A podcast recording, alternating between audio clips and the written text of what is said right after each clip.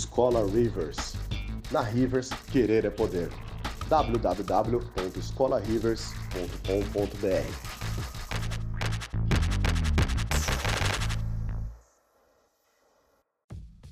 Sejam muito mais do que bem-vindos e bem-vindas a mais um podcast da Rivers. Antes de qualquer coisa, sigam a gente nas nossas redes sociais, como o Instagram e o Facebook. Pode encontrar simplesmente pelo nome de Escola Rivers. Muito obrigado e fiquem então com o seu podcast. Estamos ao vivo, muito boa noite para você que está assistindo agora, bom dia, boa tarde, dependendo do horário que você estiver consumindo esse conteúdo. Como diz o Marcos, só roubei as frases dele na cara dura.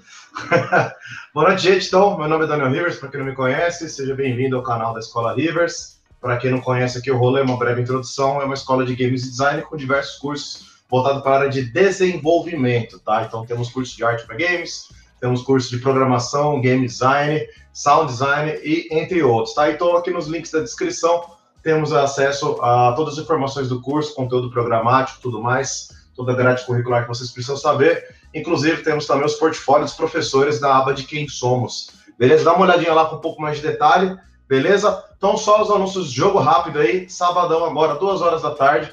A gente vai fazer um playtest, inclusive com, com os professores, Thomas e Rafael, que a gente vai falar, a gente vai jogar, na verdade, um jogo que foi desenvolvido aqui na Escola Rivers, que foi o curso que a gente tinha aqui, que era o Board and Dice. Uma novidade que eu acabei não contando é que o curso Board Dice ele mesclou agora com o curso de Game Design do Thomas. O Thomas já passava, na verdade, aulas de Game Design, agora a gente mesclou, ficou tudo junto. Só que então, no tempo do Board and Dice, foi, é, foi desenvolvido um joguinho chamado Mar de Mentiras. É um board game e vai ter um playtest ao vivo com o pessoal lá do Farofa Geek, né? A Bu Mesquita, lá, a namorada dela, que é o Marcos, né? Noivo, na verdade, falei errado. E aí, enfim, né, compareço lá para ver se a gameplay é bacana. Eu vou estar tá jogando também, vou ter, vai ter participação da minha namorada Priscila e mais uma galerinha aí. Beleza, gente? Falei bacon vermelho 1, 2, 3, aí sim, ó. Ó o Thiago aí, ó, meu aluno da FIAP. E aí, mano, da hora. Show. Gente, muito boa noite, muito obrigado. Bora lá então. Gente, antes de eu anunciar meu tema, deixa eu chamar os meus convidados. Chamar o professor de programação em Unreal Game Engine, professor Rafael Lima. Olá, querido. Rafael Lima aqui, cofundador Garage 27 Studios, artista programador, artista 3D, programador, game designer nas horas vagas, atualmente Technical Arts na Webcore. E estamos aí fechando também mais um mestrado em games, para quem acha que não existe. E suando que nem um porco aqui. Vambora. Aí sim, show de bola. E até uma, uma notícia para quem não conhece, né? Aqui no canal da River, vocês podem estar conferindo aí. Clica no canal aí no Monstrava para dar uma olhada. Tem uma playlist de Unreal com 40 videoaulas gratuitas. Maravilha desde conceituais, técnicas com o professor Rafa.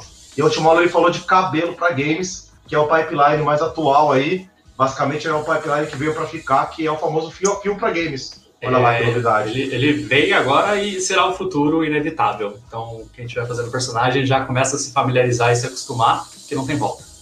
Olha que loucura. Você vai lá, faz seu personagem, termina no Unreal. E o cabelo, você vai fazer no Maia? Não, faz direto no Unreal. Olha que loucura. Ele vai ficar lá penteando, penteando maluquinho. A linha de cabele, salão de cabeleireiro. Cabeleireiro lá. Beleza? Bora lá. Bora chamar o nosso professor teórico, manjão da RPG aqui, professor de game design, professor Thomas Leme. Alô, alô, peraí, câmera aqui. Aí. câmera 2. surpresa! Boa noite. Tô... Peraí, deixa eu virar pra cá. Aqui. Deixa eu câmera botar um. isso aqui. Aí pronto, aí pronto. E aí, galera, boa noite. Meu nome é Thomas Leme, sou professor de game design aqui da Rivers. Também trabalho com games, aí já tem mais de 12 anos. E hoje trabalho mais como economy designer em jogos mobile.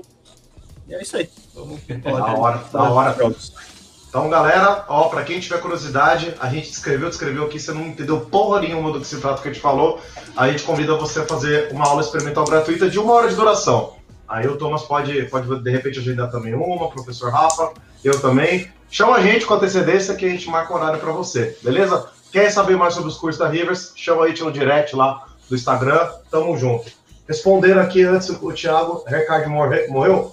Não morreu, porque ele, faz, ele é feito em tempo real também. Quando a câmera afasta, ele converte para hair card. Assiste a videoaula dele lá, que ele explica com mais calma. É um vídeo de uns 15, 20 minutos de duração, né, Rafa? Dá é, pra... 20 minutos. Normalmente eu tenho que atropelar o assunto, né? 20 minutos no cara tempo certinho. Pode crer. E fiquem de olho aí que vai ter mais vídeo aí até semana que vem. né? Que o professor Rafa tá corridão, que bom, excelente notícia. E vamos lá, bora chamar o nosso grande publicitário que representa a gente lá na UOL, lá no Observatório de Games, senhor Marx Walker. Isso aí, galera. Preenchendo aqui a cota de barbas ralas nesta live aqui do, do time fixo. Eu sou o Marcos Walker, sou editor-chefe do Observatório de Games e vim aqui contar as minhas impressões sobre esse jogo que a gente vai comentar com vocês aí logo mais. Você já deve estar sabendo aqui pelo título, mas vou ajudar a contar essa história aqui, ou repassar essa história, na verdade. Show de bola. E aí, saideira aqui, colega de sala do mestrado de Game Design do Rafa, Celso Fujimoto.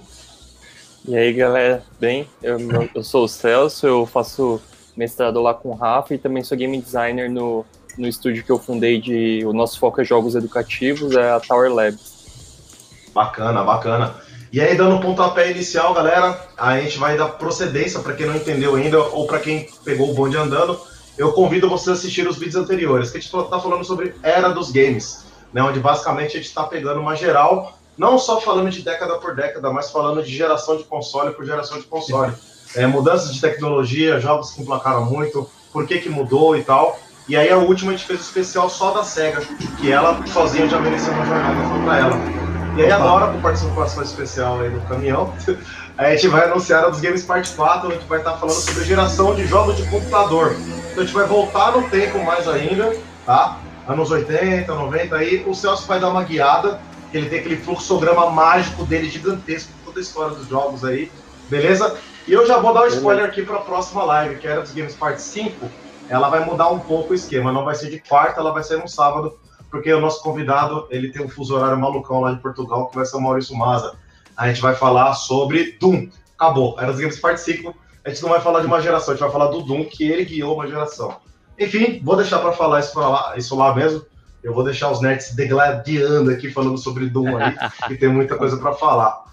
Bom, eu vou. Acho que eu vou deixar o Celso dar o pontapé aqui com o fluxograma dele e a gente vai comentando em tá, cima. Tá compartilhando Celso, minha tela aí? Bola é sua, tá sim.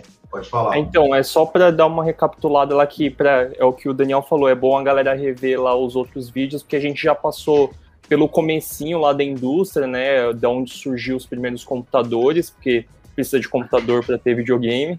É, aí a gente teve um, um, episódio só da Atari, depois lá dá para vocês verem mais detalhado esse gráfico, que principalmente ela foi na década de 70, né? Ela dominou principalmente o arcade e, e o começo dos consoles. Aí a gente seguiu para a linha dos consoles lá, né? De, a gente falou da, do começo da Nintendo e da Sega, principalmente. Acho que mais para frente a gente vai acabar voltando lá para a Sony. Mas aí, voltando pro. O arcade praticamente morreu assim, né? E ainda tem os arcades hoje em dia, mas não é mais o, o, o, a casa dos videogames, né? Hoje em dia, ou é console ou é computador. E aí, depois da década de 70 da Atari, é que começa um pouco do, dos primeiros jogos de computador, né? No começo ali da década de. É, até tinha uns, uns traços aqui já bem antigos é, no, no, no, meio da década de 60, mas o forte dele mesmo vai ser na, na década de 80 aqui. E aí, só um dos exemplos que eu mostrei para a galera aquele livro lá que eu, que eu uso de referência do, da história dos videogames. E um exemplo que ele comenta que foi bem influencial para esse começo é esse jogo Elisa. Ele era um jogo feito pelo MIT e em 66, para ter uma ideia. E a ideia dele era bem legal, porque é um jogo em que você simplesmente você conversava com o computador. Era uma inteligência artificial bem simples, né, obviamente. Era tudo pré-programado, mas você ia conversando. É como se ela fosse uma terapeuta e conforme você ia falando as coisas, ela ia respondendo. Esse jogo, ele foi bastante importante para influenciar muitas outras coisas que vieram, né? Seguindo essa linha dele aqui, um dos mais importantes foi esse Colossal Adventure pelo menos a minha geração, assim, acho que poucas pessoas jogaram essa, esse tipo de jogo, assim, que era, era dose, tinha alguns até que era impresso, tipo, você ia digitando, a impressora ia cuspindo o texto e você ia respondendo, né? E... Eu tive o, eu tive o prazer de jogar um desses, prazer. Da impressora? Porque... Da impressora, cara. É, Caramba! Não, é, é porque, assim, é, Brasil a gente chegou tudo depois aqui, né, normal. Mas eu tenho é, uns tios, né? Que tinha um armazém lá que vendia bebida. E eu ficava lá brincando, roubando refrigerante. E eles tinham um PC velho, mas muito velho lá, porque eles compraram por questão de negócio, né? E aí tinha lá um disquetão daqueles grandão que tinha um joguinho desses aí. Aí você Você digitava na tela, né, mais ou menos, e a palavra é mais ou menos, e aí ele, ele imprimia parte e parte ele mostrava para você. Era um joguinho do Indiana Jones, se me lembro bem, assim, Caramba. assim. Mas... Que legal, eu imaginei que a gente, nenhum de nós fosse ter contato, mas que bom que você tem um é, pouco Alguém tem coisas velhas, enfim. Eu não, eu não cheguei a jogar nada dessas coisas, cara. É uma. Só é, vi vídeo mesmo. Inclusive, depois eu vou. Eu, eu tava falando com o Daniel da gente passar uns exemplos de alguns jogos que conseguiram reviver essa sensação. Eles não precisam imprimir, eles são no, na página da internet, mas que eu acho que eles trouxeram muito bem essa, essa essência assim, dessa época que a gente perdeu, né? E basicamente esse jogo que é o Colossal Cave, ele também era só jogado em, nas universidades, que era o único lugar que tinha computador, né? Mas uma coisa que ele foi muito importante é que quando esse jogo caiu na mão de tem, tem alguns jogos que foram inspirados nessa né, Adventureland e tudo mais, mas quem foi super influencial foi essa geração do Zork. É, ele virou uma série, ele é bem famoso, assim, da galera que desse meio de jogos é, por texto, e esse daqui ele já começou até a virar mais comercial, né, o Zork. E o principal foi o, o Ken e a Roberta Williams. Eles, é, ela principalmente jogou, né, ele era programador de uma outra empresa, acho que de site, se eu não me engano. e aí, quando ela jogou o jogo, ela falou: Meu, eu tive uma ideia e ela pediu pro marido dela programar. Aí ele falou: ah, beleza, vou fazer o, o, jogo que você pensou. E eles tinham uma empresa lá, fundo de quintal, a Online System. E o primeiro jogo deles foi esse Mystery House, que era uma junção do jogo de tabuleiro Cluedo com um pouco uhum. da, das histórias é. da, Agatha, da Agatha Christie, né? Antes disso, é, isso, esse não, mas antes de você sair queimando aí, deixa eu só dar um, uhum. uns parâmetros claro. aqui para quem tá de fora. A gente tá falando de 77, a gente ainda tá, tipo, primeiras 77. versões de personal computer. É, do tipo, a parada é, é, é, velha e não tinha gráfico antes do Sierra. Não, ninguém tinha feito gráfico visual para computador. Era uma parada que era novidade tecnológica mesmo. Tanto que uh, um, dos, um dos caras, é, o, o cara, né, do casal, ele se dedicou a desenvolver visuais para PC, porque não tinha, né, na época, era tudo textual e pronto. Ainda bem que você Exatamente. comentou, vou até voltar. Lembrando também, é, só para concluir essa parte do, do Rafa também, e lembrando também que se você pegar a época de 77, nós estamos falando aí de um jogo que estava reduzido a uma universidade na Califórnia, ou seja, você estava na Califórnia, na faculdade, é. com tudo aquilo que a Califórnia tem para oferecer, você teria que estar dentro da universidade para experimentar o jogo. Então, assim, você não tem a obrigação realmente de falar assim, poxa, eu não vivi isso. Realmente pouca gente viveu. Assim, o, um, um, exemplo até que voltando aqui um pouco só para mostrar como que é, esse, é esses jogos, eu tenho aqui algumas imagens de ele literalmente impresso, né, no, no papel, e uma que eu achei bem legal que é esse exemplo aqui, é o é o Hand the Rampus, que eu achei legal que o cara, ele, conforme a impressora ia imprimindo, ele fez até alguns mapinhas de como o, o layout da dungeon. É, é, é, que é uma dungeon, né? Tipo, ah, qual é a sala tá ligada com qual, quem você matou, onde tem tesouro, algo do tipo. Mas Achei ele... uma é. parte aqui, ô Celso, se liga. Oi? Achei um trecho aqui no YouTube. Olha ó. isso. Aí, ó. Ah, Alguém adaptou ele aí pra é, então. É, lembrando que aqui eu tô tendo uma dificuldade de encontrar exemplo exatamente do que o Celso tá, tá, tá, falando aqui no YouTube, porque tem coisa que, cara, não, não, não tem. É, realmente alguém teve que replicar, fazer uma réplica, fazer uma cópia para a gente conseguir é. ver, ter uma noção do que ele tá falando, né? As imagens que ele tá mostrando são as reais, né, Celso? Uhum, sim, é foto, né? As, é pelo menos as é. melhores que eu achei, né? Tem alguns sim. que foi, foi bem difícil ou nem, nem consegui. É, e isso que o Rafa estava comentando do, dos computadores terem gráficos, né? É, nesse começo da era do, dos computadores, quem foi muito influente para difundir isso foi a própria Apple, né? A gente até comentou um pouco da Apple lá na, na Atari, porque o, o Jobs, ele, o Steve Jobs, ele chegou a trabalhar na Atari, o Breakout, é, mas uh, o, o, Apple I ele fez um certo sucesso, mas o Apple II principalmente ele teve um grande market share. Na verdade, ele foi um, um dos mais fortes na, no começo da década de 80, né? Ele tinha 23% do market share, seguido pelo Tandy e depois o Commodore. E aí o resto era tudo distribuído. E a Apple, o, pelo menos o Apple II, ele investiu bem forte nessa questão visual. É, o... E aí é onde a gente cai lá na Atari. Na... É, os computadores, eles é. tinham uma vantagem grandona com o console que eles não precisavam ser barato. Eles eram ferramentas de trabalhos caríssimas. Então, o nível de processamento sempre foi avançado em termos é, nesse sentido. Então, enquanto para o console levou um tempão ainda para alguém colocar três cores, o Apple II já tinha lá todas as cores e, e já tinha gente estourando lá para fazer software de, sei lá, arquitetura, tal, não só usar como uma calculadora, né? E aí, e aí é, justamente você precisava, né, ou ser rico ou estar numa universidade para ter acesso a esse tipo de coisa. É, inclusive Lembrando que até aqui você precisaria de uma impressora para jogar videogame. Olha só, se você falar isso para alguém hoje, fala assim, aí nos anos 70, você jogava com impressora, papel e um PC, é verdade? O cara vai, vai negar, vai ter dificuldade é. em acreditar nisso. Uma situação paralela, uma coisa, uma discussão que eu acho que é interessante falar sobre PC dessa época. Se a gente é, fazer o um paralelo com consoles, né, do, com o Magnavox Odyssey, é, me corrija se eu estou errado, o Celso, mas predominantemente os jogos eram praticamente maioria narrativos, não? Em PC. Enquanto em sim, console sim. era, era é, na outra. Na outra... É. Era é mais é visual, o, com certeza. É, o console ele entrou para ser visual, né? Ninguém tinha interesse em botar um teclado para você digitar. É, no computador você tinha essa. Né, não sei se tinha ou já, você não tinha opção, né? Era isso. Então você não tinha um controle e aí as coisas ficavam meio esquisitas. Se vocês derem uma olhada nos teclados antigos, vocês vão entender por que, que tinha que ser narrativo. Tá? Não e, fazia muito e, sentido. E dois pontos, que o um que o Rafa falou primeiro, que é o lance de o computador era mais caro, porque geralmente a galera não comprava computador para jogar, comprava para trabalhar, para serviço, né? E aí acabava jogando de lado. E o outro detalhe é que os primeiros computadores era pura programação. Tipo, para você usar o computador, você tinha que ir programando é. as coisas. Não era e, fácil. Agora, é, e aí adaptaram né, o texto de, de código para jogo. Diga. Eu acho que o mais interessante que isso é a questão de público-alvo. Porque console, ele era voltado para criança. Declarado, Exato. para criança. Uh, e PC, obviamente, nenhuma criança ia ter acesso porque era ridiculamente caro. E era uma ferramenta. Então, os jogos que tinham, eles tendiam ao narrativo e a pessoas que não por acaso estavam descobrindo o D&D, que saiu quantos anos antes?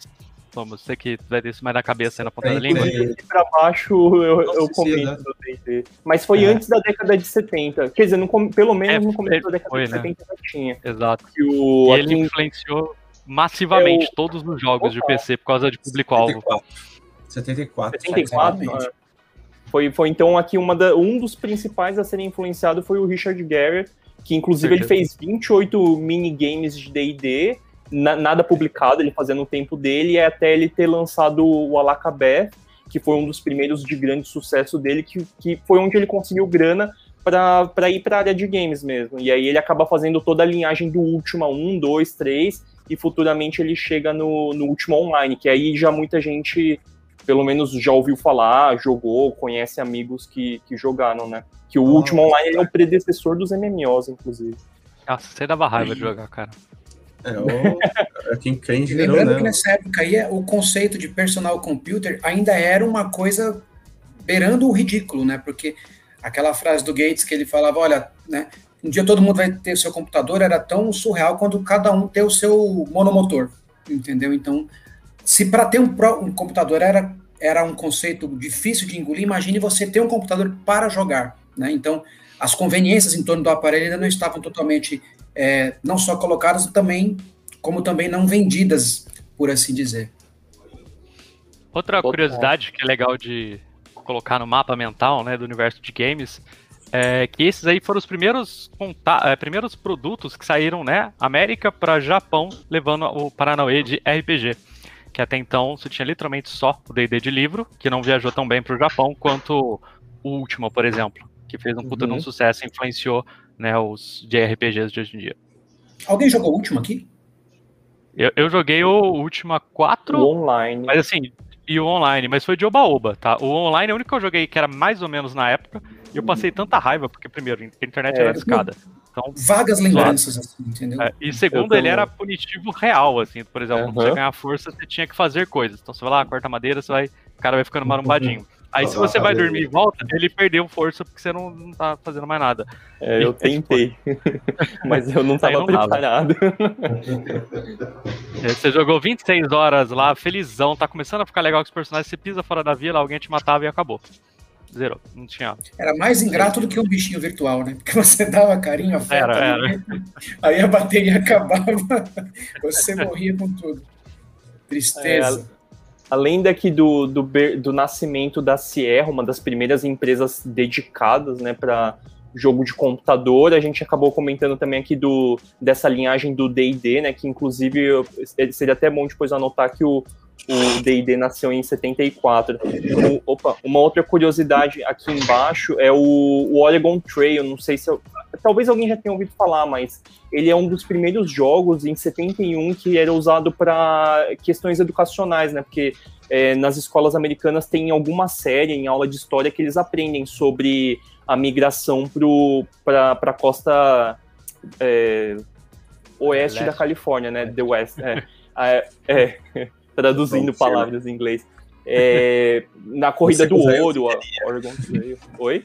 Você contraiu desinteria. sim, sim, sim. É, é bom.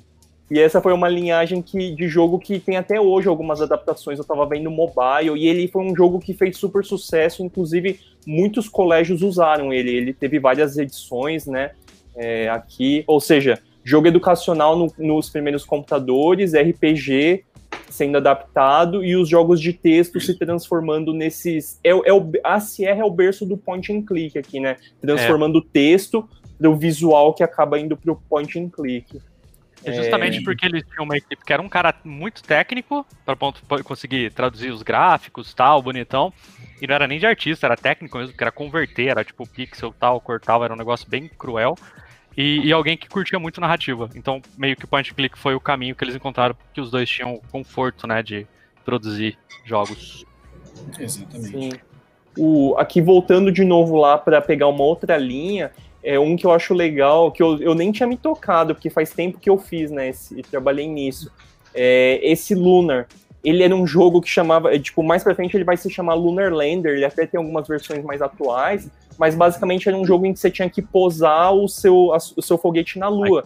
E, e aí é, o negócio era impresso aqui, ele ia imprimindo ó, os segundos, a altitude da sua nave, quantos pés. Aí eu parei pra pensar, eu falei, meu, a galera hoje jogando Kerbal jamais ia imaginar, é. tipo, Agora é você imagina, a impressora é o único eletrodoméstico que você pode ter em casa que fareja o seu medo para não funcionar. Imagina você jogar uma parada e a impressora enfesa e falar, não, não vou. Ou, tipo, acabou a tinta, já era. Não, imagina se eu não pude jogar hoje porque eu não tinha papel em casa. É. Não tem cabimento. Simplesmente não tem cabimento. É, é. E aqui perto do, do Lunar Lander também teve um outro que é bem interessante, que é o Maze. Ele, esse daqui tem algumas edições bem. É, é, era pesquisa da NASA mesmo, né? E tudo mais. Uma galera que, que trabalhava lá dentro tentando é, explorar o potencial de computador. E aí uma dupla lá de dentro acabou fazendo um, um jogo que era o Maze War. Ele era um jogo que é o início do como que chama essa técnica mesmo? De. Perspectiva. De, isso, de, de, de, ponto de, é, de perspectiva. É, ponto de é. fuga. É, é, isso. E ele é considerado um dos primeiros é, jogos, os primeiros FPS, né? É, first person shooter. E, meu, se você for é. ver, o jogo foi feito em 74. 74, é. Eu ia, falar, eu ia perguntar, mas depois a gente vê isso. Se tem alguma correlação com o Wolfenstein isso aí, porque o Wolfenstein foi o primeiro jogo comercial que eu lembro que usou isso e teve alguma relevância. Então. E qual a parada de sair com Dungeon Crawlers? Porque tinha muita ascensão de Dungeon Crawlers com sim, essa perspectiva. Sim, com certeza. O Dungeon Crawlers é, uma, é um meio termo dessa perspectiva com RPG. Mas é que o Wolfenstein ele é uma perspectiva calculada em tempo real na máquina. Essa daqui é. ela é meio fake, ela é meio pré-estabelecida. Tanto é. que o, o, o, o, como se diz aqui, o labirinto ele já é pré-programado e tudo mais. Inclusive, o Rafa estava lá numa das minhas apresentações no mestrado em que eu comentei sobre a evolução do, do FPS, como que ele foi parar no WASD. E aí começou aqui no Maze Wars, que era um teclado horrível lá. Horrível. É... Fiquei traumatizado de ver aquilo. é que não era, os computadores não eram feitos para Como é que era? Né? Como é que era o controle? Mas nem para escrever, né, cara? Poxa, eu, teclado horrível. Eu, eu, eu, depois eu preciso procurar na, nas minhas apresentações, eu compartilho com você, que eu acho que aqui nesse, nesse, nesse slide não vai, não vai ter, mas eu, eu te mostro. É, um pouco Manda um nome aí, deixa eu ver se eu encontro no YouTube aqui. É, como que era o computador dele? Era o Commodore, não, né? Não, nossa, era um é, eu acho que era um negócio da, da própria NASA, inclusive, se eu não me engano, porque.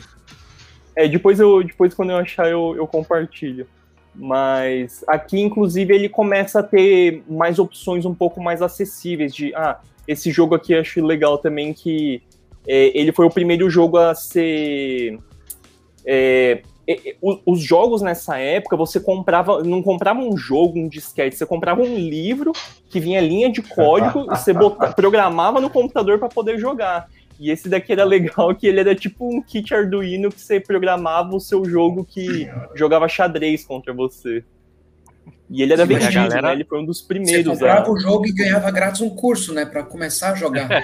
Praticamente. Cara, isso não é ruim, cara. Porque o que gerou de é gente pra, pra TI nessa é que hoje não serviria, entendeu? Hoje oh, os primeiros programadores... Hoje a galera não tem mais. imagina instalar um jogo, criar, bater o código, jamais. Hoje a galera bola, não tem mais ânimo pra isso. Se você falar que o cara tem que programar o próprio jogo, ele vai mandar você enfim. Não, se a gente é, pegar isso, não precisa nem muito é longe. O próprio Wolfenstein, que eram, que eram os disquetes, se o cara tivesse que ter a paciência de pegar dois disquetes, ele já ia surtar, imagina jogos, tipo, é, que, é que nem é. tinha essa opção, né, cara? Porque o cara, por exemplo, para instalar um Windows no computador, já tinha que pegar 25 disquetes e colocar 25. em ordem e terminar de programar o Windows, né? Porque ele não é, ia assim, automático, aí, ele só... E depois que instalar, gravar Prince of Persia em cima e fazer, imagina, um trampo maldito. Eu vou falar uma coisa que hoje eu estava dando aula, hoje na minha aula eu tava falando justamente sobre UX e sobre dificuldade de jogo, etc. E quantos jogos dos anos 2010 para cá ficaram mais fáceis, né? É, é legal assim, de traçar esse paralelo, porque na, nessa época tinha, você tinha que ser hardcore, cara. Não tinha como você não ser, senão você não, não jogava. Não era para amadores. Não era para amadores. o cara tem que programar um jogo e ainda é difícil, né? mas mas nessa, nesse processo do cara programar o próprio jogo, era onde muitos começavam a olhar e falar: bom, se é assim que eu programo esse jogo, eu, é só eu adaptar essas coisas e eu posso acabar criando me, a minha própria vertente, que é assim que acaba nascendo muitos desses daqui que eu tava mostrando, tipo, ah, esse Colossal Cave Adventure ele influenciou toda essa galera, porque, meu, o cara ele programava, ele, ah, tá, entendi qual é que é, vou chegar aqui e fazer a minha própria versão, Adventureland, o próprio Zork, que foi uma das primeiras linhas famosas e tudo mais, né? É, Você nunca é, mais vai reclamar de, de, Dark Souls, tá vendo? Só 30 minutos de live você já tá com o de Dark Souls. O que o Rafa é, tava falando também do. O Rafa tava comentando dos preços absurdos. Meu, nessa época, em 79, o cara pagar mil e quase 200 dólares num, numa lata velha dessa que nem viu o monitor era. É, era Nossa, tipo. Na inflação de hoje, isso daí deve ser, sei lá, Meu, 100 mil. É tipo isso mesmo. Ah, eu vou fazer Mas, essa vai, conta. Vale uns 20 conto nessa época. Um dos motivos que eu comentei que a década é, de 80 cara. foi onde o PC começou a ficar forte mesmo, é porque apesar de ter esses computadores caros, foi quando começou a introdução desses computadores um pouco mais acessível, né? Os 600 dólares, é, 500. Uh, o Commodore ele é, bem, é uma linha que foi bem famosa nessa, nessa época, né? É, 300 dólares já começou a ficar muito mais, tipo, tá certo que é quase que um teclado só, né? Mas é, é o que a galera é, tinha. É, que ele era um teclado e imprimia, né? Não tinha tela ainda, né? Tipo... Isso. E o computador é tudo embutido ali dentro, né? Mas o Commodore nos Estados Unidos foi, foi ter bastante sucesso. Inclusive, a, a galera que estava lá no. Um dos motivos que a Atari faliu, que a gente comentou, que a, a Commodore e a Texas Instruments começou a concorrer com os computadores, um dos maiores problemas, a Texas acabou falindo porque é, é, um dilema que existe até hoje, né?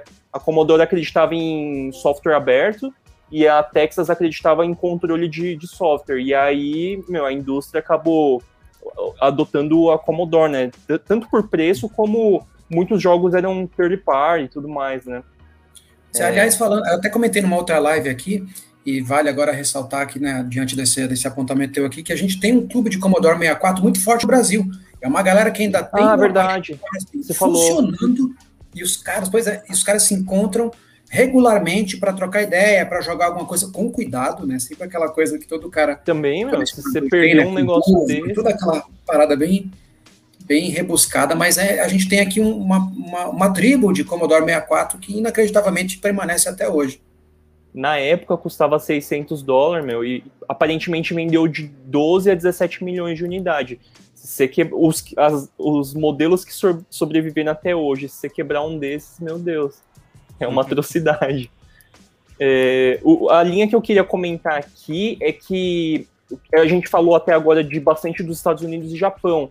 Só que quando a gente vai falar de computador, é, o Reino Unido ele começou a se tocar que importar computador dos Estados Unidos ia sair muito caro essa brincadeira, e eles começaram a fazer o deles, mais simples ainda, a placa aqui exposta, teclado parece até que tá faltando tudo, né? Caixa, ou seja, só que também, meu, as coisas custavam é, merreca, assim, tipo, era bem mais acessível. O, o Clive é, é, é, isso mesmo, só que aí eles iam evoluindo, né? Você comprava um, um modelo melhor, dava para ser até que o Sinclair ele é, um, é, considerado o pai né, do computador caseiro lá no, no, Reino Unido. Ele lançou esse modelo o ZX80 e o ZX81. Esses dois modelos explodiram na Europa. Depois o, o Spectrum também. E é aqui onde você começa a ver muito jogo de computador nascendo na Europa. É um dos grandes clássicos que existe até hoje, esse a galera conhece, pode não ter jogado o primeiro, mas é o próprio Football Manager. É, o, o soccer, né? É, no caso, Sim, o bom. futebol nosso. Isso aí é o pai do Cartola, no, Ele é popular no, na Inglaterra. E, e, esse daqui também era um jogo que era por encomenda, né? Você, você, você não, não ia na loja comprar, você é, mandava uma carta pedindo, pagando e tudo mais, né? É, a Bug Byte, enfim, aqui começa a ter um, muitos, muitas empresas nascendo é, na Europa, oh, cadê? Aqui acho que é a Ocean. Que baita nome para dar certo numa empresa, né? Não, Bug Byte, olha só, que futuro tem. É, ela lançou alguns jogos e uma coisa que foi comum nessa época era muitas empresas da Merge. É, quer ver? Deixa eu ver onde estava aqui. Cadê ela? Ah, tá. Eu queria mostrar uma parte. Ah, aqui, a Eri e a Air Informatique e a Infogamers, elas eram duas empresas francesas.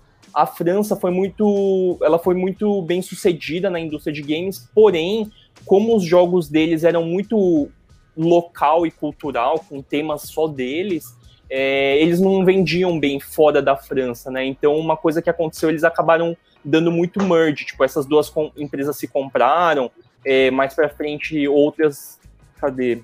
Quem mais que tinha juntado aqui, era a própria Ocean, enfim, acabou rolando muito merge, até eu, eu ainda não não terminei essa parte aqui da direita do gráfico, eu até comentei na, na, na Datari que esse período que eu estava trabalhando nesse gráfico, eu tinha me mudado para o Japão. Eu tinha até a intenção de fazer meu mestrado sobre a história dos videogames, mas aí, por enquanto, eu não tive tempo de retornar aqui, né? Mas um, um, outro detalhe que eu queria trazer aqui, que é bem interessante, que eles falam, que apesar de ter esse, essa popularização de jogos de computador na Europa, um dos maiores problemas deles era a pirataria. Era muito fácil você copiar qualquer jogo de, dos outros, né? Porque era uma, um monte de linha de código e sair pirateando. Então, muita empresa faliu, né? E, ou muitas pessoas viram que não tinha muito como sobreviver de games, né, nessa época a galera lembra da, das piratarias nesse, nesse começo aí do, do PC? A pirataria era, era. Padrão, né? Pô, é padrão, quando você tem que programar anos, né? Perdurou. É eu acho é. que a Steam foi uma das coisas que começou a resolver um pouco, né? Esse foi, problema. Não, foi o grande divisor de águas foi 2009 em diante, na verdade. PC só se é. tornou viável para desenvolvedores, assim, sem ser nicho, 2009 em diante. Até Sim, então era ou essa... um jogo muito específico para PC, ou era MMO, esquece. Não, é, Teve um assim, momento pegava, inicial. Ninguém, ninguém comprava, todo mundo copiava, assim, era uma coisa meio isso, que. Isso, é. É, teve um gap Pérsia, lá no meio que valia a pena. Agora, tudo copiado. Sim. Tinha... Teve um gap que, que, foi, que valeu a pena. Ah, sim. É, é, Os anos 2000 é, é que rolou. É, se vocês pensarem lá atrás, você vai ver tipo, muito, que era muito fácil de copiar, porque não tinha nenhuma segurança, não existia segurança né, de, de dados direito, principalmente para gente né, normal, não empresas. E, e, quando você botou num disquete, cara, meio que acabou. Você pode uhum. copiar ele livremente. É, é, informação física, né? Você não tem como bloquear isso aí. E, mas teve um gap entre uma, uma época quando quase, uhum. quase convertendo para CD, que eles começaram a arranjar jeitos de atrapalhar a pirataria. Né? E inclusive eu lembro que teve uma baixa de jogo de PC uma época, que você tipo, tinha sempre aquele jogo pirata, e de repente não tinha mais nenhum. Aí voltou, já tava, tipo, uh, sei lá, full throttle tal, umas coisas já bem depois que, que dava pra piratear de novo, né? Porque CD é outra coisa que ninguém conseguiu não, segurar. E, e vale lembrar também que quando não tinha no camelô, as pessoas mais, vamos dizer assim, com mais oportunidade, elas tinham aquela coisa que a gente falava assim, tinha um drive de CD gravável. Antes, no, nos computadores Sim. mais remotos, era, era o drive de CD, e aí o, era, era, pois é, o drive de CD que era gravável, meu amigo, você estava podendo muito. E era nessa hora que, que o burn comia solto. O, que é, bom quem que tinha drive de CD né? Isso daí que você comentou de começou a ter os primeiros sistemas de defesa, né, de, de antipirataria, é, inclusive foi nesse mesmo período aqui no final da década de 80, começo de 90, em que lá na Europa isso é, é, forte até hoje. Aqui no Brasil, pelo menos, eu nunca tive contato, nunca nem ouvi falar, mas eles chamam de Democine, que é um cenário em que a galera se reúne para ver quem consegue hackear um, uma peça de software mais rápido, enfim, é, é, é literalmente uma reunião de hackers.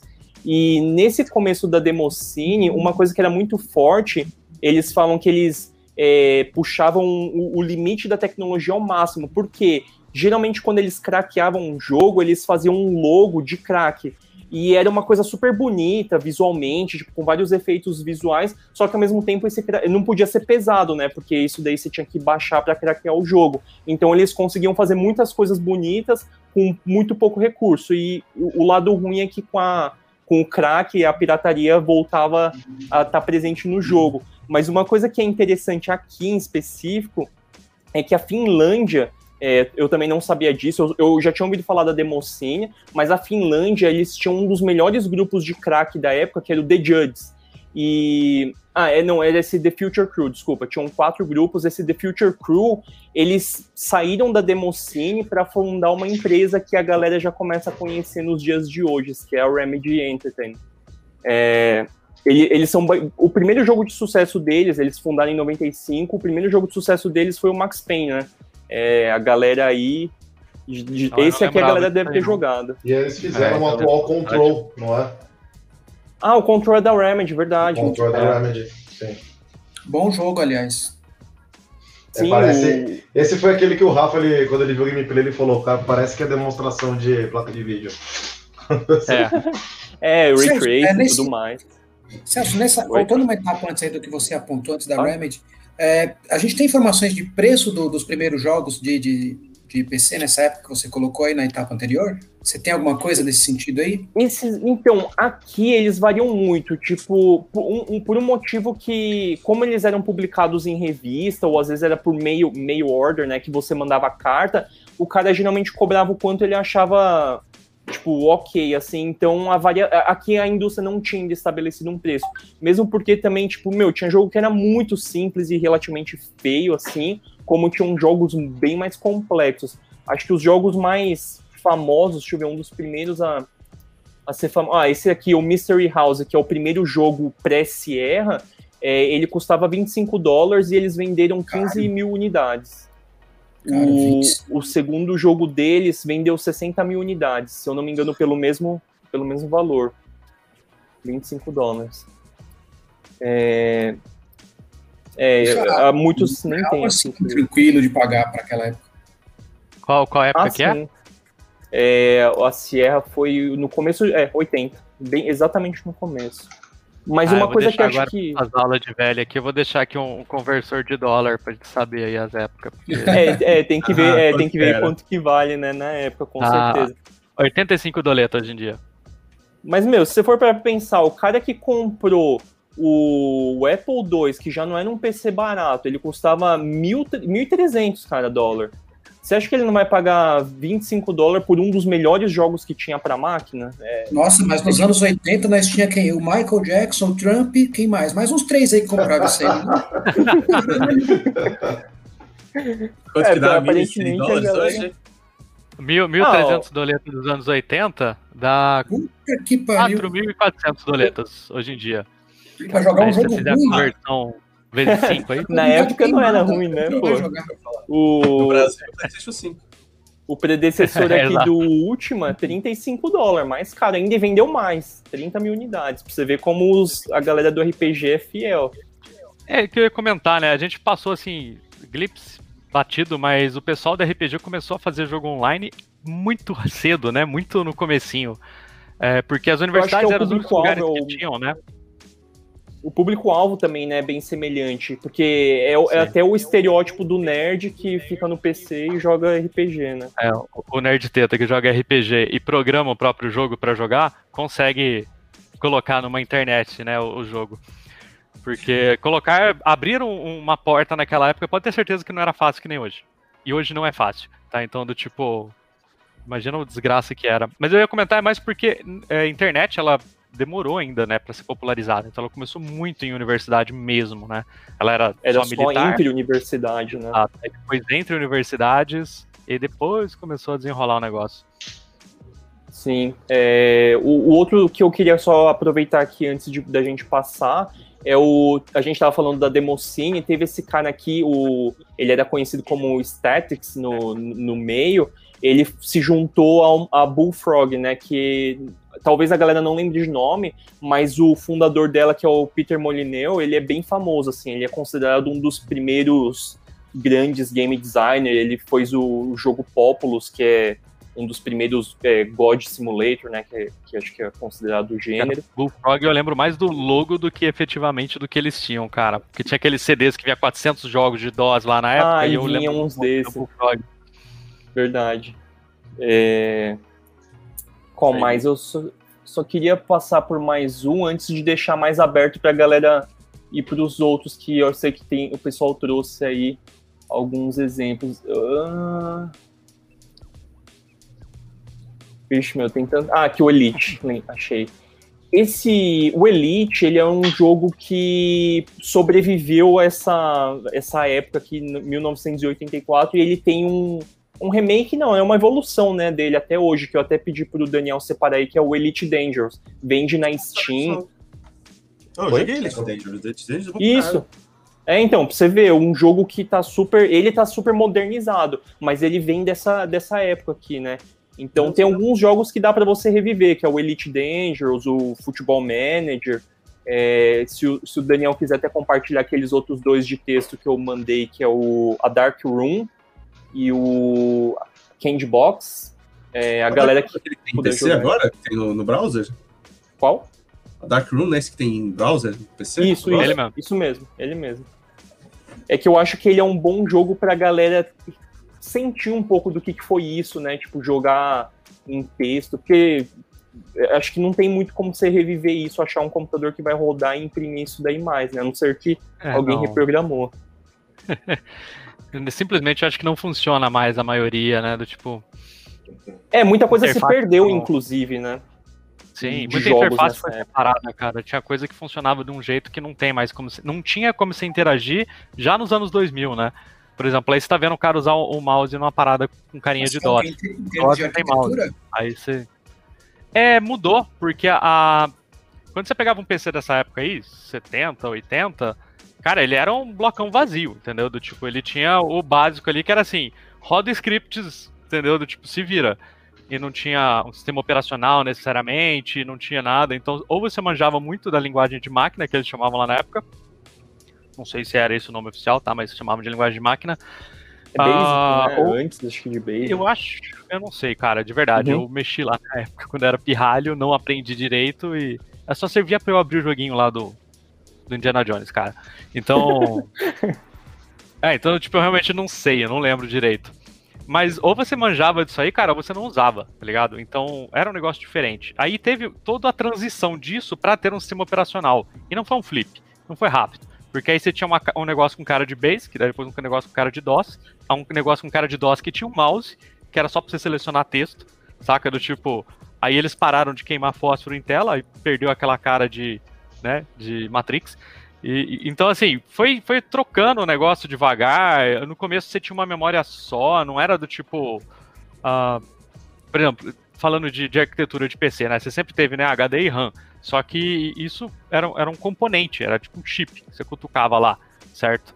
Então era, era uma quantidade pífia, a ponto de você conseguir lotar de variável. A própria placa de vídeo, né? Foi vir muito depois. É.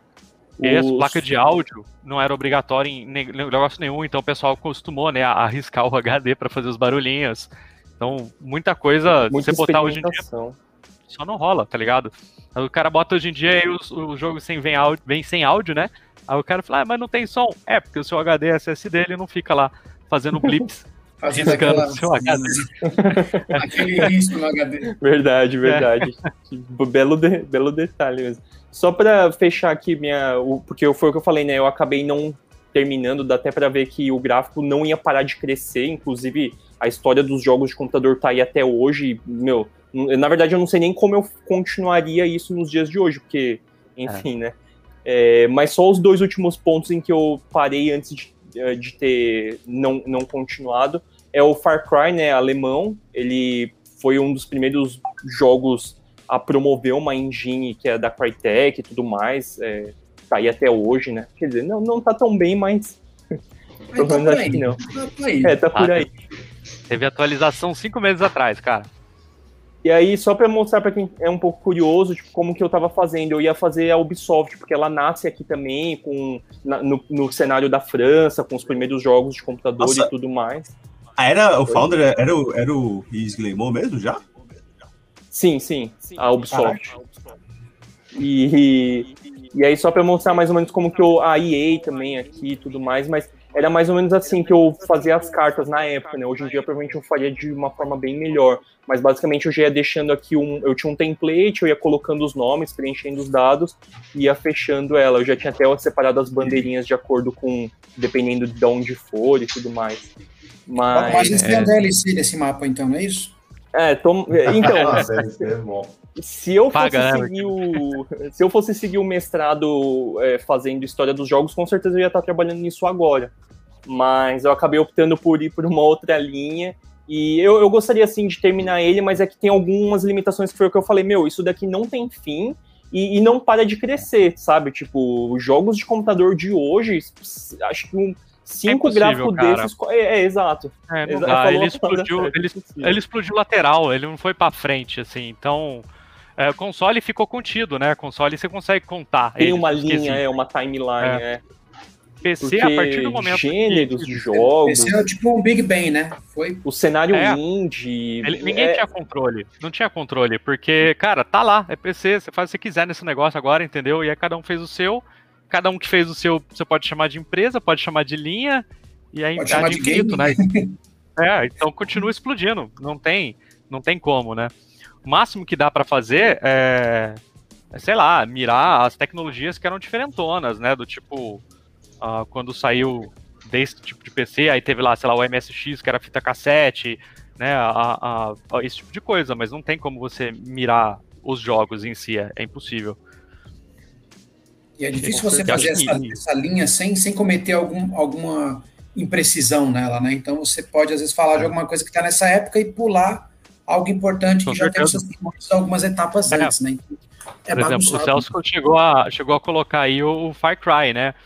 Mas certeza que ele sabe. E tem, uma, tem um bolo entre isso aí, que é, tipo, indecifrável, até porque algumas empresas sumiram, nunca mais, ninguém nem ouviu falar deles, ou não tem registro, porque o cara soltou o jogo de forma eh, pirata lá na época, né? Que o cara fez e morreu por aí a história. Então, é, é, muito diferente. E aí começa ainda as comunidades de modders, e aí outro assunto que não dá pra mapear, né? E às vezes o cara faz um mod tão diferente do jogo que dá para falar que é outro jogo. É, então... Half-Life, enfim, o próprio Warcraft nasceu Dota, hoje em dia nasceu o, é. como é que chama lá, o Auto Chess, enfim, não, é. tem, não tem fim mesmo. Máximo o Tower Defense também. É, o máximo que daria, eu acho que seria ou por estilo de jogo, é, é, fazer, é, isso é uma boa ideia, fazer timeline por, por gênero. Isso pode ser uma, uma boa.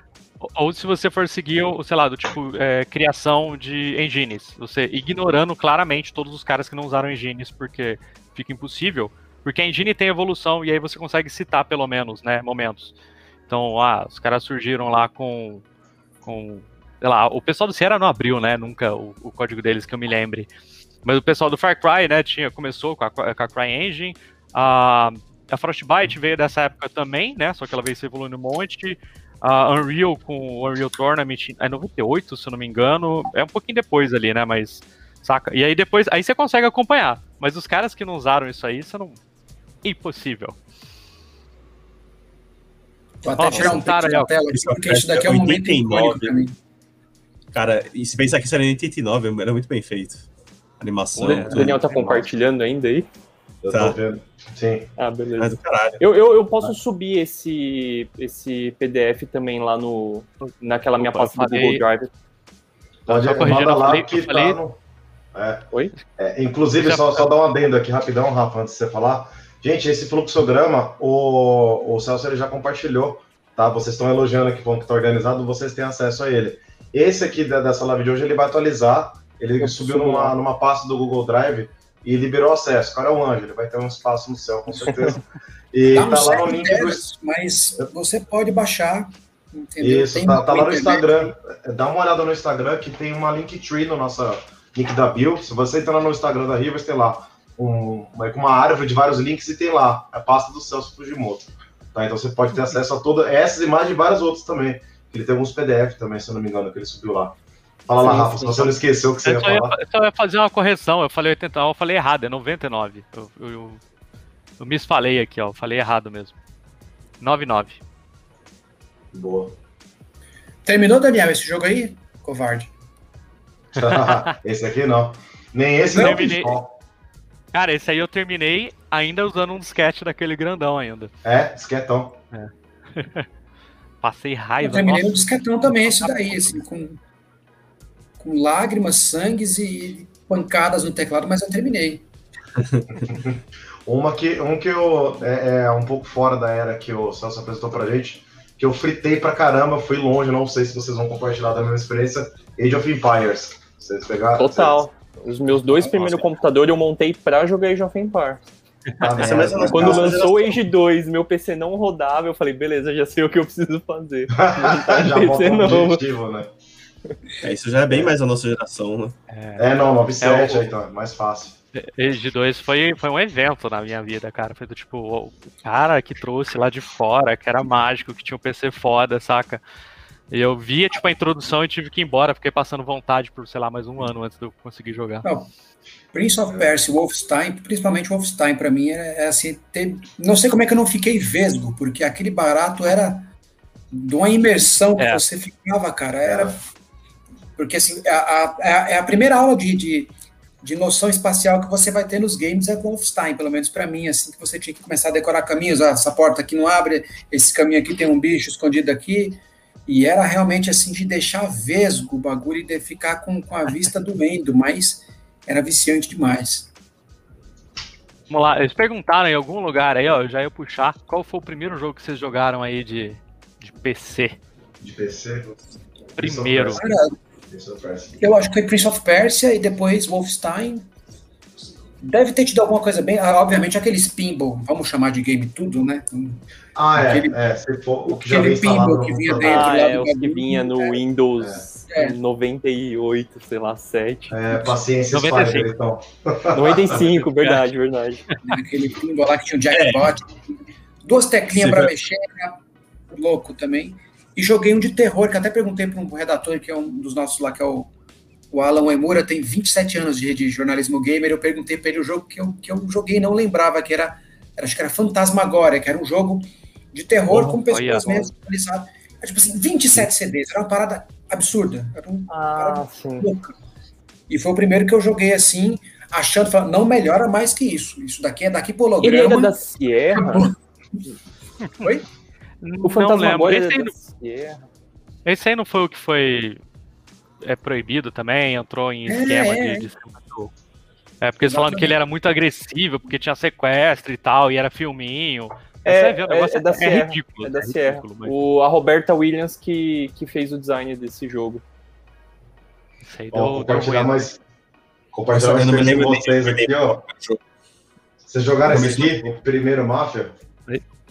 Não, não. Primeiro. Eu joguei ele, cara, mas isso aí não é velho. É, não é porque não, é velho. É porque perguntaram aqui é, de se alguém já tinha comprado aquelas revistas de banca de jornal que vinha com CD de jogo. Eu conheci o Mafia assim. E o primeiro ele era ah, tosqueira, né? Ele era da República Tcheca, tal, não sei o quê. Depois.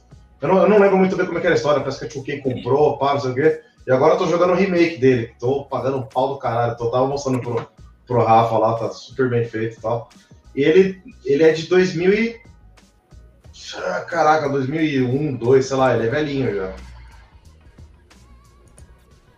primeiras movimentações de câmeras mais ousadas. Sim. Eu lembro que ele bateu de frente, ele foi bem ousado, assim, bateu de frente com um jogo da época, não sei se o que, que tinha na época, se era o GTA 3. Sou ruim de data aí.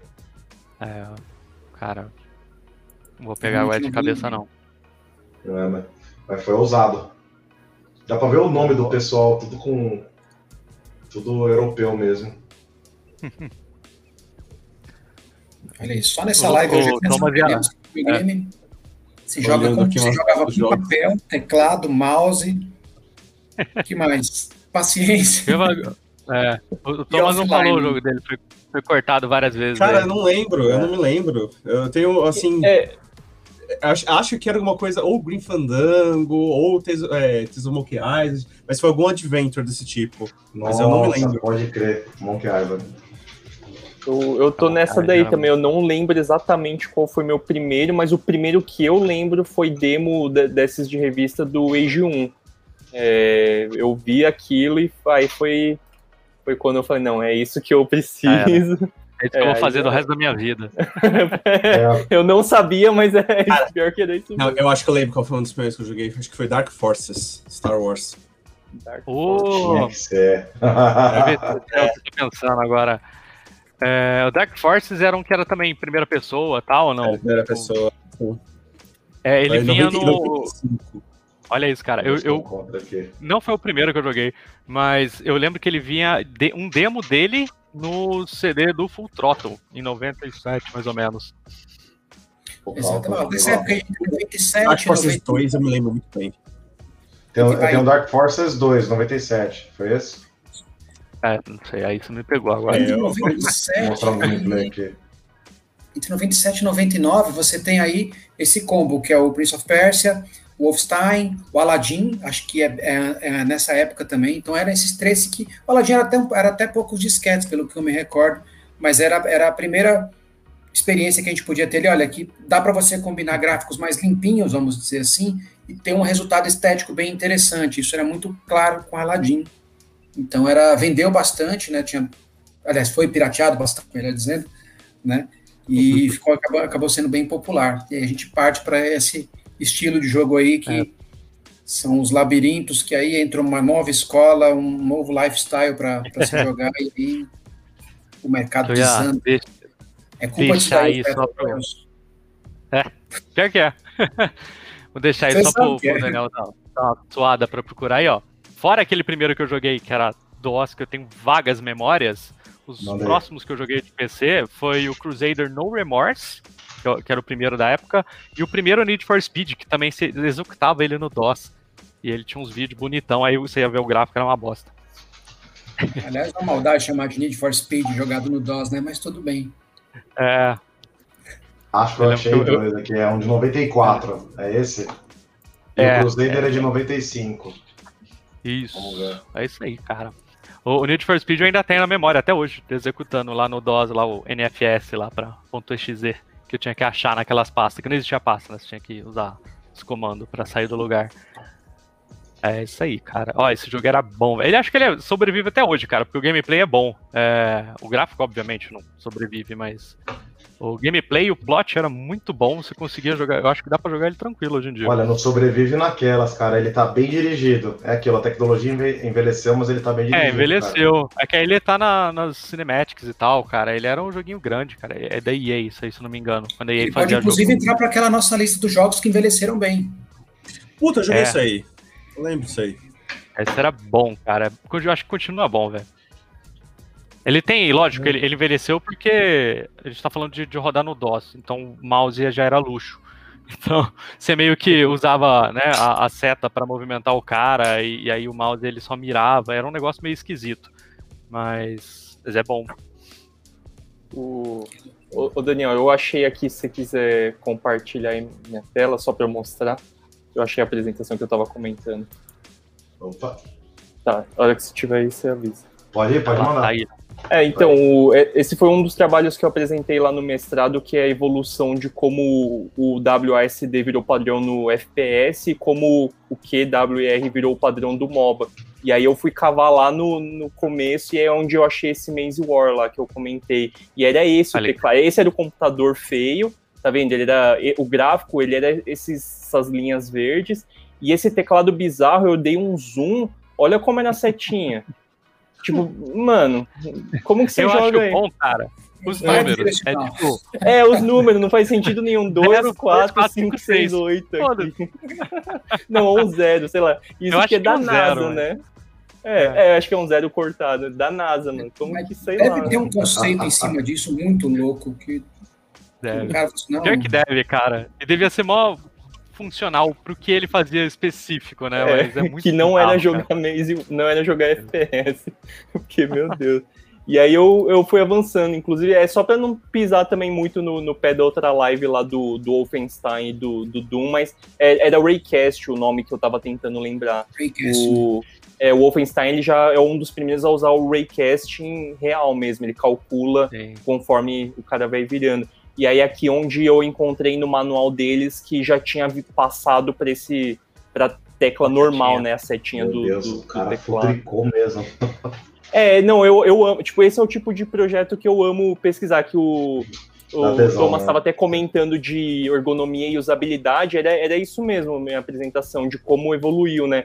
Porque aí depois o Doom ele passou a ser 3D, e aí tem, tem movimento de mouse, aí a galera começa a dar preferência pro, pro, pra usar a mão esquerda no WSD para ficar perto da barra de espaço e, e controle e tudo mais. Aí eu descobri que esse Trash, ele, o Trash, Dennis Trash Fong, ele foi o cara que ganhou o primeiro campeonato de Quake, que era do, foi hosteado pela própria id Software, e o Carmack ele falou que quem ganhasse o campeonato levava a Ferrari dele. Aí o Trash ele ganhou o campeonato com essa customização WSD, né? Porque o, Doom, o Quake, o Doom, ele deixava você customizar todo o seu teclado, você jogava do jeito que você achava melhor. Aí, quando ele ganhou com esse padrão, dá até pra ver aqui que ele jogando e a mão dele já tá no, no uhum. padrão clássico. Ó, o cara do lado ali, ó. O cara do lado tá se lascando ali, ó, com o teclado. Ele, cara, não, ele faz, faz um Steve Wonder ali, mexendo em tudo e não acerta a tecla. O, mas esse foi um evento que consolidou esse modelo, né? Porque aqui cada um jogava meio que o que achava melhor, né? E, e aí o primeiro jogo que eu achei aqui de 96 para 98 que já veio padrão é o Half-Life 1. O Half-Life já veio já padronizado WSD. E aí, meu, Half-Life 1, Half-Life é. 2 fez a história que fez, Counter-Strike. Começou a ter uma, uma divergência, né? A gente tá falando do, dos classicão, dos principais, né? Você pega, por exemplo, o Duke Nukem, ele, ele começou seta, aí, aí teve o, o outro que saiu depois, ele era opcional, tinha os dois, né? Provavelmente já teria uhum. ter rolado tal esquema, não sei. É, porque ele, eles não ele eram é dessa mapeados. época também, né? Ah, o é. Duke Nukem não era. É que o, o próprio Carmack, ele conversou muito com o Trash, tanto que acho que no Quake 2, na, no menu de configuração, tinha um lugar que dava para você colocar lá Trash Configuration, que era a configuração é. dele, sabe? Mas aí uhum. acabou virando o padrão da é. indústria. Mas é, ó, isso mesmo, o Duke Nukem 3D é de 96. Então tá 90, mesmo né? ano que, é, rolou... então ele provavelmente viu isso e, fez ou uma correção, ou enfim, né, sei lá, depois. Mas... Ah, e aí essa apresentação aí eu já comecei mais pro lado do porquê que o MOBA é, padronizou, mas aí já é outro. Não sei se. Dá pra gente pensar numa, numa outra live aí. É, isso, isso. Show de bola. Ó, só um pedido do Rafa aí, ó. Need for Speed de 94. Original. Olha isso, cara. Joguei, joguei. Isso aqui ele não tinha uma versão depois que eles se adaptaram para pra você jogar lá naquelas rodas da vida e tal. É. Tinha. Ele, é, eu, eu, não sei qual é o primeiro, tá? Eu não sei se ele veio do PC e foi é. pra arcade ou o contrário, mas tinha. E é, aí hoje você vê é só tipo as fotinhas mexendo, assim, é uma, uma preguiça, mas. Sim. Poxa, a gente tá falando de 94, né? Compara com o que tinha lá de... Em 94, 94 também tinha um Road Rash, só que ele era... Eu acho que ele teve pra PC e teve pra Play 1, se eu tiver, não tiver falando bosta. Lembra do Road mas Rash? o Play 1 era outro. É, era outro. Eles fizeram do PC, aí eles fizeram um outro para Play 1. Era diferente, bem ah. diferente. O Road Rash era, era ótimo. Sensacional. Errado pra porra, foi muito bom. É, nessa época não tinha discussão. Aliás, estava começando aí a discussão, né, cara? Mesma época saiu, tipo, é, Wolfenstein, ninguém, ninguém reclamou muito porque você tá matando nazista, então ninguém reclamou. Aí saiu o Doom, tá aí saiu tá tipo, Rat, Carmageddon, tá ligado? Tipo, aí os caras começaram a abrir essa discussão aí de parar tudo, porque, ó, esse aí também foi um jogo, ó, que eu gastei, eu gastei. Sim, esse joguei pra caramba. Esse aqui é Carmen San Diego, cara, é Where the World is Carmen San Diego. Exato. Eu, eu, achava, eu achava legalzinho, bonitinho, que ele era meio com pegada educativa. Ele e o Pantera Cor-de-Rosa era é. meio pegada ensinar geografia, tá ligado? É, mas o Carmen é. Diego fazia umas perguntas 13, cara, que as, eu, eu, criança, era incapaz de passar da terceira fase do negócio, porque. Ah, minha mãe que me ajudou pra caralho, né? Ela, porra, e pior que eu lembro dela travando também, cara, que tinha umas perguntas muito chatas. Eu tava lá jogando inocentemente, o cara perguntava, oh, qual que é a moeda da Bielorrússia? Eu sei lá, velho, eu não sou incapaz de saber isso aí. Não sei nem aonde é, é Bielorrússia. É, só, só pra, pros jo joviais aí, o melhor lugar que você poderia ter a chance de achar era uma enciclopédia Barça na época. Então, assim. Verdade. É, então, Rússia. Eu tenho até hoje. É. Você, matava o, o, jogo, mas era muito bom. Mas, meu, o cara pausar o jogo, peraí, deixa eu consultar minha enciclopédia. É. Eles pegaram o tempo, com certeza, da enciclopédia conhecer, aí provavelmente migrou para La Rússia. La Rússia, La Rússia. O cara hoje não espera a tela de load, irmão. Imagine você, o cara abrir um livro para falar, ah, peraí que eu vou, vou parar o jogo aqui para pegar um livro e... Ah, rapaz... É. É, não, corre... Em 10 segundos do seu jogo parado, você não pode lançar ele. É, os consoles não deixam. E nessa época você tinha que abrir uma enciclopédia. É tudo bem. Nossa, ó, se liga. Uma coleção de enciclopédia La Russa hoje em dia tá 500 reais no, no Mercado Livre. ah, mas já virou já, raridade já, né? Já virou. ó, só pra. Eu, com certeza vocês vão lembrar dessa carinha aqui, ó. Vocês pegaram esse filme? É, é isso mesmo. É. É. Dá até alergia, eu... só de ver. É, era tra... você tinha que fazer trabalho em folha ao página, né, sei lá. Página tudo amarela, bege. Ai, Show de bola. A gente tá velho, mudou, né? Não, deixa, eu, deixa, eu, fazer uma outra. Galera, hoje outra abre o Wikipedia. É, fazer uma outra enquete. Qual a maior raiva que vocês passaram com jogo de PC? PC? Maior raiva. Cara, eu, eu curiosamente tenho histórias boas com PC, assim, dessa época que a gente está citando aqui especificamente, que é dos primórdios, eu tenho boas lembranças. Eu passei muita raiva com o console. Com o console quebrava o é, controle. É, é console também. Você tinha PC... aquele ladrão mexendo naquela aquela chavinha para ver se virava TV, computador. Aquilo era um ódio mortal que eu tinha. Agora, PC, passei liso assim é. naquilo que tinha, nunca tive problemas. Eu passei frustração com, com PC. Inclusive, um exemplo que o Daniel trouxe hoje cedo, que não sei se ele já mostrou, que é o, um jogo também dessa época dos point and click, que era o The Dig. É, eu, eu peguei ele também nessa revista. É, mas, meu, criança eu jamais ia entender inglês, né? E é, o jogo ele dependia de você interpretar o texto, porque que nem jogo de console, geralmente você lê mais ou menos, o que você entende, entende, não entendeu, você vai tentando, sai clicando e por aí vai. O The Dig era um jogo que eu queria ter é. jogado, porque pra época era muito bonito, mas eu travei, assim, eu não sabia o que tinha que fazer. Tinha alguns jogos que você, tinha, é, que você tinha que dar resposta por extenso, às vezes. Do, tipo, você precisava ah, verdade, verdade. Aí, putz, era matador também, né? É, quem não é. tem, né?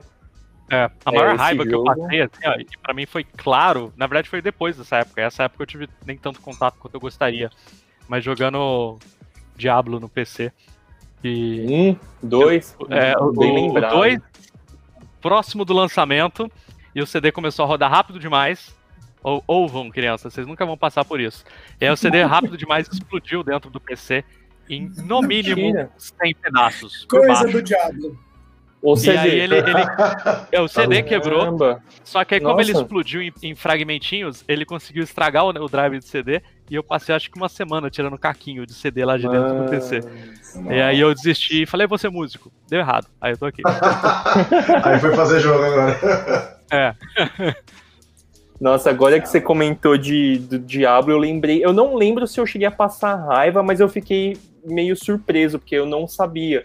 É, eu, me corrijam, porque eu não lembro se foi no Diablo 1 ou no Diablo 2, mas é a dungeon ela é procedural. Até aí, criança, não era desenvolvedor de games, eu nem sabia o que era um procedural. E uma vez eu criei um jogo, eu tava, tava avançando nele, tava até que bem, e de repente eu caí numa dungeon que não tinha como eu passar. Eu vi a porta que eu tinha que. O, a escada para descer, só que eu via que o level era fechado, não tinha como chegar lá. Eu falei, nossa, o que, que será que eu tô fazendo errado? Tentei teleportar, fiz o Diabo A4 e não rolou. Aí depois que eu me toquei que cada vez que você criava um jogo novo, ele cria proceduralmente. E às vezes pode é. dar azar de uma coisa não, não, funcionar bem lá. E eu fiquei tipo, eu, nossa, nem sabia disso. Eu jogava o Diablo e não fazia ideia de que eles criavam é. desse jeito. O, o, primeiro Diablo, ele, ele tinha esse lance é, de 90, 97, só para dar o contexto. E, mas ele tinha uma parada que ele tinha dois jeitos de gravar. Que um você gravava só o personagem, que era de boinha, e outro você gravava, tipo, o jogo todo, com todas as dungeons e tudo fixo. É, eu lembro que saiu pra Play 1 também, o Diablo, é, o primeiro, e aí pra vocês terem noção, quem for da época, quem não for não vai entender. Mas você gravar só o personagem era um slot. E quem ia gravar o jogo inteiro era 10 slots. Então, tipo, sobrava nada no, no memory card. Você tinha mais, sei lá, três jogos pra você salvar, acabou. Era o memory horrível. card pra Diablo. É, era tipo isso. Vocês que todas as raivas que a gente passou com relação ao PC, elas têm um link com a parte do hardware, né? Sempre era uma coisa Sempre. que você ou, ou, ou, explodia, ou não cabia, ou não rodava direito, né? Do jogo em si, é, é, fica mais difícil você filtrar ainda a raiva, né? É. Eu não sei, cara. Eu, eu meio que. Eu tive os problemas que, que o, o Celso comentou também de jogar jogo que precisava ter entendido o texto e ficar panguando, mas eu fui persistente. e eu fui chutando até. Não tinha mais nada pra fazer, eu não tinha outro jogo, né? Então. Volta, o faz Thomas, de novo. O Thomas falando é. de jogar jogo com dicionário do lado, meu primeiro jogo com dicionário do lado foi Deus Ex. Esse ah, jogo. Eu perfeitamente de jogar Link to the Past com dicionário na mão. Eu fiz isso com vale, o Ocarina, vale a gente está citando aqui uma época né, que que o password ainda não era uma parada tão cravada assim, né? Quando ele não era uma bíblia, ele você assim, ah, você tem três vidas, irmão. Eu tô aqui olhando, pode começar. E aí, camarada, aí era é. daquele jeito. O próprio Prince of Persia ali também tinha essa coisa com, com a jogabilidade que você tinha que fazer esses passinhos mais curtos.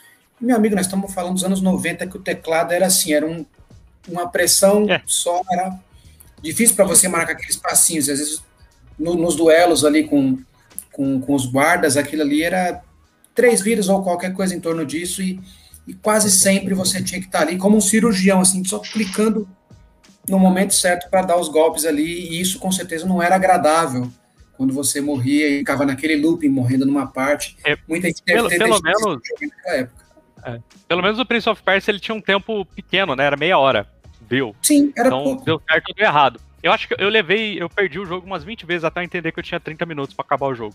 Porque antes eu ia super devagarzinho, aí eu perdi. Eu falei, ah, o que, que tá acontecendo? Não tem é, já era. Tinha essa parada ainda. Era osso, né? E hoje em dia o pessoal paga caro pra um teclado mecânico. Sabe o que é mecânico, né? No teclado, né? É, Fechamos então, meus queridos. Olha, se falar de dicionário, eu joguei o Final Fantasy V com o dicionário na mão, ou, 4, um dos dois. Velharia. É, o 5 eu joguei também, com, também, tá, essa é. época eu usava bastante. Nossa, eu tenho até hoje o dicionário, eu tenho um dicionário verdinho, pequenininho, que minha mãe me deu, me acompanhou por muito tempo. Tá lasqueiro. Eu, literal, eu literalmente perturbava a paciência da minha mãe, porque ela era professora de inglês, na época, assim, bem nativa, dando aula em escola e tal. Nossa, eu alugava ela. Tanto quando, quando tinha esse. Era uma chance Aí você vai ver, né? Manjava inglês, porra, sensacional. Dentro o cara tava jogando um jogo hentai lá sem saber. aqui, mãe. Nem tinha Aí isso, a mãe né? dele tá avisando. Ah, não tinha. Mas tinha, cara, era você pegar, pega um emulador de Super Nintendo aí e joga o random pra você ver se você já não tem 30% de achar um, um pornô ali no meio. Cara, não precisa nem ir muito longe. Os primeiros Street Fighters, eles eram bem assexuados já, cara. O primeiro, lá, tipo, Chun-Li já aparecendo, já a perna já quase, mostrando. É, tinha muito isso, né, cara? É, hoje, e, hoje cara, em dia tem... Ó, um pouco mais Mesma assim. época, você tá falando de, de os caras adaptando, né? Aqueles. Que a gente já comentou da outra vez, os caras tirando lá dos botecão mesmo, os joguinhos de, de, de fazer lá strip, tá ligado? E botando no, no, videogame. Então, é tipo. É, Aliás, muito, pegando, muito. pegando essa parte do tema aqui, uma curiosidade para vocês. Uma das notas mais, mais lidas da história do Observatório de Games é justamente uma, uma, uma matéria que aborda as principais cenas de sexo nos videogames, que vão desde o Atari até Cyberpunk. Então, tem esse, esse conteúdo realmente, há um flerte com, com, com esse tema e que não vem de hoje, né? E aí a gente, você falando aqui dessa coisa do Street Fighter, também tinha a própria, a coisa do, do Street of Rage, né? da, da, da, eu esqueci o nome da, da, da, menina, da personagem, que toda vez que dava uma voadora, a calcinha aparecia. Então isso vem de hum. tempos, né? Falei brincando do hentai, mas é, é, é isso, o conteúdo está diluído por mais jogos que a gente possa imaginar. Nossa. Ah, estão zoando você aí, ó. Nem sei quem é, então não consigo zoar junto. Pinguim Robert Cabo, Mr. Cabopot, é uma honra. Não, não tenho certeza que não é esse, não. Fechados então. Ó, oh, é, beleza, eu acho que. Não, só eu falar, pra gente não, não, não chegar nos assuntos da, da próxima live, a gente tem que fechar, né? Senão a gente vai começar a falar agora de ID, internets e, e, e vai chegar em Doom inevitavelmente rápido. É, até, até bateu ali, né? Eu evitei, né? É. Bateu ali, a gente, a gente começa a partir dali. Essa foi bem produtiva, essa foi. Essa foi da hora. É porque pegou o nosso tempo já, né? Antes a gente ficava falando coisas que a gente ouvia falar. Agora a gente começou a pegar já uma parte é. que a gente, que a gente já, já tinha passado por. Ó, vim consultar aqui, ó, se a gente já tinha anunciado. A gente anunciou já, para quem não viu lá no Insta, no Face, a gente anunciou já que dia 3 de abril, beleza? Já tem o último post, dá uma olhada lá. É, era dos Games Part 5 que a gente vai falar sobre Doom, né? Como o, o Celso já deu a letra aí, gente vai acabar falando também sobre aquele último exemplo que ele mostrou no, no slide dele, já, no slide dele, jogos que já estavam trabalhando com o Raycasting, né? Que temos ali o. Ele mostrou também o Doom, mostrou Quake, mostrou Wolfenstein, Wolfenstein, né? Então a gente vai acabar falando dessa, dessa era aí, que basicamente gerou, meu, uma porrada de coisa aí. E será que vai dar tempo de a gente falar um pouquinho também de Half-Life? Que esse aí é um, é um jogo do caralho também. Esse aí é. é. Quando a Valve fazia jogo. É, então, tempo, vamos se, ver. Se der tempo, se der tempo, deu. Se não der, a gente faz mais uma live que é, prolongar também é sempre legal.